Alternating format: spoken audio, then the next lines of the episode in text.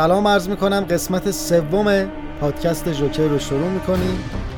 امید در قرن 21 خیلی مخاطب فیلم های سیاسفید رو بر نمیتابه. خوشبختانه یا متاسفانه. فیلم مهر هفتمی که مثال زدم یکی از فیلم های کلاسیک و سیاسفید بود. بذار برای اینکه یه ذره با تب و قریحه مخاطب بیشتر همراه بشیم یک راست از یک فیلم کلاسیک 50 ساله شیرجه بریم در یک انیمیشن دهه 90 بله یکی از شاخصترین کارهایی که برای بتمن و جوکر ساخته شده و طرفداران خیلی زیاد و خاص خودش هم داره. انیمیشن هایی هست که در مورد این دو شخصیت ساخته شده. که البته محور موضوع بتمن هست و دشمن هایی که داره. خب می‌تونیم بگیم یکی از جذاب ترین دشمناش همین جوکر هست که ما همه جا رد پاشو می‌بینیم. امید کودکانه است این انیمیشن ها؟ برای بچه ها ساختن؟ نه اصلا من توصیه نمی کنم برای کودک خودتون اینو نمایش بدین. این انیمیشن به شدت دارکه و جوریه که اصلا آدم بزرگم وقتی ببینه یه حس انزجار و خیلی خشنی بهش دست میده. صحنه های جنگی داره بین بتمن و جوکر که خیلی تلخ و سنگین هست. من می‌خوام دعوتتون کنم که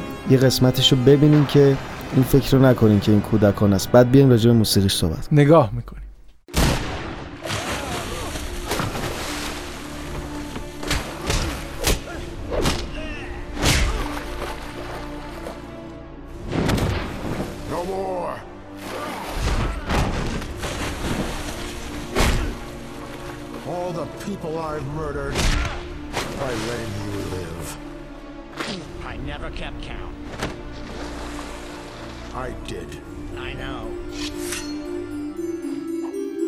نظرت چی بود کیارش؟ امید چقدر سیاه و خشن بود این انیمیشن. بله در تونلی به اسم Tunnel of Love این اتفاق اما همش مرگ و میر می‌دیدی توی این بله. تونل عشق. قلبم آویزون بود از بالا البته. آره خیلی تونل عشقش جالب بود. یه جوری آدم احساس می‌کرد خیلی اینو تجربه نکرده در زندگی. خیلی تضادای جالبی داره توی این انیمیشن همین تونل که به اسم عشق هست شما توش کشتار می‌بینی. و موسیقی که داریم میشنویم موسیقی بسیار آرومیه. برخلاف موسیقی که ما تو کار قبلی شنیدیم و تو فیلم های بعدی خواهیم شنید شما اینجا یک صحنه خیلی تلخ و جنگی رو داری می‌بینی اما موسیقی که میشنوی خیلی آروم و خیلی ملایمه اصلا توجه آدم به خودش جلب نمی‌کنه. دقیقا. یکی از کارهایی که می‌خواد انجام بده همینه. یه فضای خیلی خلوتی رو درست کنه و بعد توی اون صحنه که اگر یادت باشه جوکر کنار تونل نشست یهو سکوت حکم فرما شد و به بتمن گفت تو دستت به خون آلوده شد بالاخره. این همون توجه جلب کردن است که خودت اشاره کرد. با یک سکوت روی فضایی که خیلی هم شاید شنیده نمی شده اما حسش می کردی داره این توجه تو جلب می‌کنه. که بالاخره جوکر تونست یه ضربه خیلی محکمی به بتمن بزنه. یک این و همین تلخی که این صحنه داره باعث شده آهنگساز و کارگردان به این توافق برسن که از یه تضادی استفاده کنن و یک موسیقی خیلی آروم استفاده کنن برای فضایی که خیلی پرتنش و اکشن هستش. صدا پیشه این جوکر هم مارک همیل هست که شخصیت معروفی هستش.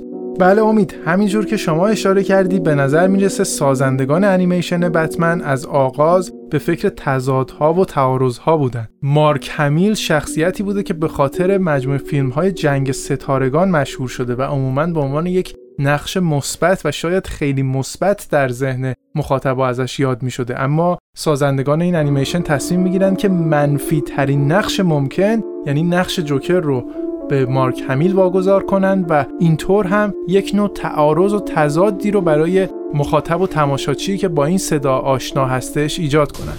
مثلا شما فرض کنید الان فیلمی ساخته بشه یا انیمیشنی ساخته بشه بعد برای منفی ترین شخصیتش تام هنگس صحبت بکنه. خیلی برای مخاطب می‌تونه این نکته نکته ای باشه که تضاد ایجاد بکنه و یک جوری دنیای ذهنیشو برهم بزنه. بله خیلی تضاد توی این صحنه وجود داره و یه جورایی حالا اگر بخوایم منطقی هم بهش نگاه کنیم متوجه میشیم که بتمن خیلی پیر شده و توی این صحنه یه جورایی تلخترین لحظه هاشو داره میگذرونه و این موسیقی آروم غمگین بیدلیل نیست. ترکیب این موسیقی و این صحنه اکشن یه خروجی غمباری رو داره به ما من حالا غمبار شما رو شاید اینم به این صفتم اضافه کنم. یک جور انزوا رو می‌بینم. بله. می‌بینم که جوکر در تنهایی میمیره. بتمن هم که جوکر رو از بین می‌بره در تنهایی خودش در واقع داره بزرگترین پیروزی زندگیشو در اوج تنهایی و انزوا جشن می‌گیره و شاید اصلا جشن هم نمی‌گیره. خیلی صحنه در واقع تنها و غریبی هست. دقیقا این نشستن این دو شخصیت کنار هم هم این دراما بودن این صحنه رو بیشتر می‌کنه.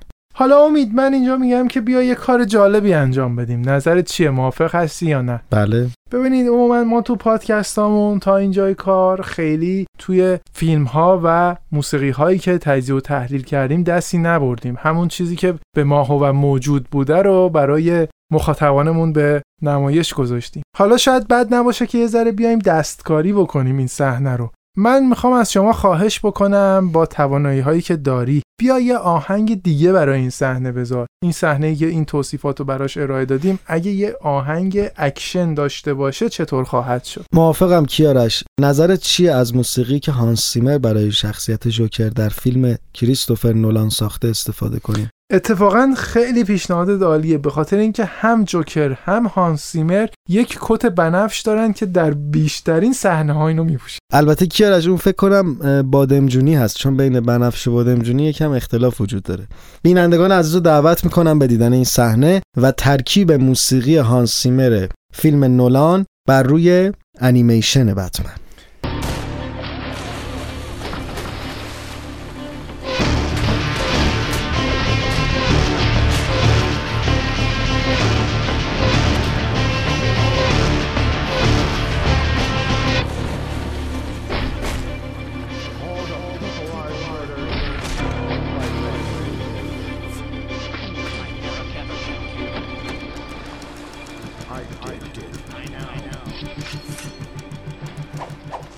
امید از زمین تا آسمون فرق کرد داستان اصلا یک چیز دیگه ای شد. خیلی برای من انگیزشی و اکشن و ورزشی بود این صحنه. بله متاسفانه موسیقی mood که در ایران خیلی بهش اهمیت داده نمیشه و معمولا دورا دور کارگردان آهنگساز از همین کار رو انجام میدن و کم پیش میاد روح این دوتا به هم نزدیک بشه و بتونن یک اثر ماندگار تولید کنن. یک تاثیر این چنینی داره. شما ببینید چقدر mood این صحنه و خروجی که وجود داره تفاوت کرد. در این صحنه شما انگار داری یه جور fun رو تماشا می‌کنی یک حرکات ورزشی و اکشن رو می‌بینی. اما تو حالت قبل حس غربت داشتی حس تنهایی داشتی و داشتی با بتمن قصه همزاد پنداری می‌کرد. اما این موسیقی رو در جای خودش تماشا خواهیم کرد. جایی که هیث لجر نقش جوکر رو بازی کرده و خب خیلی حاشیه ها داشته و خیلی هم طرفدارهای زیادی داشته این بازیگر. امید واقعا جا داره. یادی بکنیم از این بازیگر که متاسفانه در سن 28 سالگی جان خودش رو از دست داد و حتی معروف و مشهوره که جک نیکلسون ازش نقل شده. گفته من بهش اخطار کرده بودم. بازی نقش جوکر می‌تونه برات خطرناک باشه. بعضی حتی مرگ زود هنگامش رو به خاطر بازیش در این نقش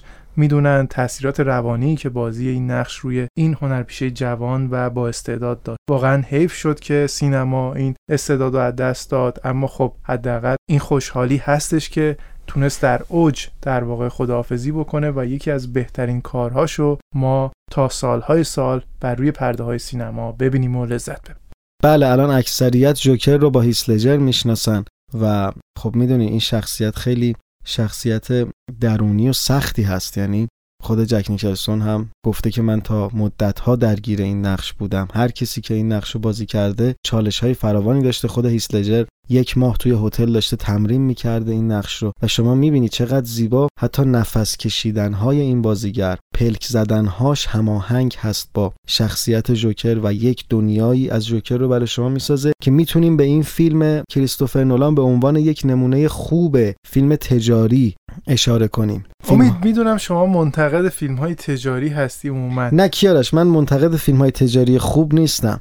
فیلم هایی که الان داره ساخته میشه که اتفاقا یه مثالش هم امروز خواهیم زد.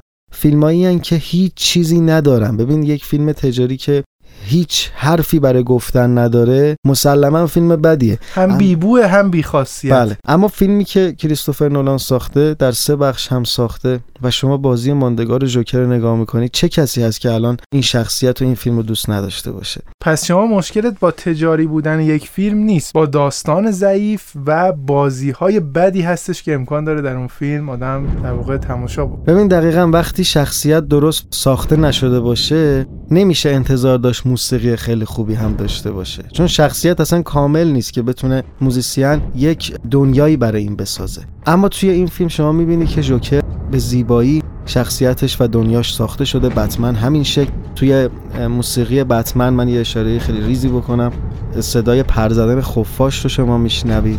کلا صداگذاری این فیلم خیلی جای صحبت داره. حالا متاسفانه دیگه اینجا ما با فرصت نداریم شاید هم خیلی تخصصی بشه بس. اما درست میگم کلا کریستوفر نولان کارگردانیه که رو صدا و موسیقی به شدت حساسه و صدایی که می‌سازه مخصوصا توی سینما اگر شما فیلم هاش رو مشاهده کنید با یک فضای خیلی سنگین و هیپنوتیزم کننده ای روبرو میشین که اتفاقا شروعش از همین فیلم بتمن بود.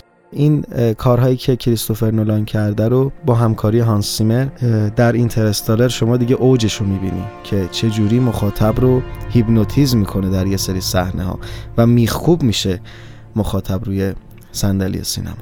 امید من به شخصه از نوع راه رفتن جوکری که هیث لجر بازی می‌کنه خیلی خوشم میاد. شونه هاش رو بالا میده یک مقداری قوز می‌کنه انگار که شخصیت رو کاملا برای خودش می‌کنه. ما گفتیم که سزار رومرو کسی بود که برای اولین بار استانداردهای بازی جوکر رو مشخص کرد.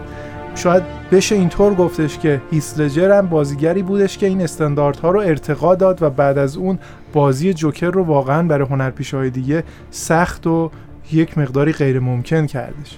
بله یک اتفاقی رقم زد که خیلی سخته بشه بهتر از اون کار کرد و مدت ها من مطمئنم که با این جوکر مقایسه خواهد شد. امید من می‌دونم به خاطر علاقه ای که به جوکر هیتلجر داشتی این شخصیت رو خیلی خوب راجبش بررسی کردی. من یه سوالی دارم. چرا لبخندی که بر صورت این شخصیت هستش بی امتداد بیشتری داره. این لبخند کشیده تره تو فیلم نولان. متفاوته با قبلی. آیا این دلیل خاصی داره؟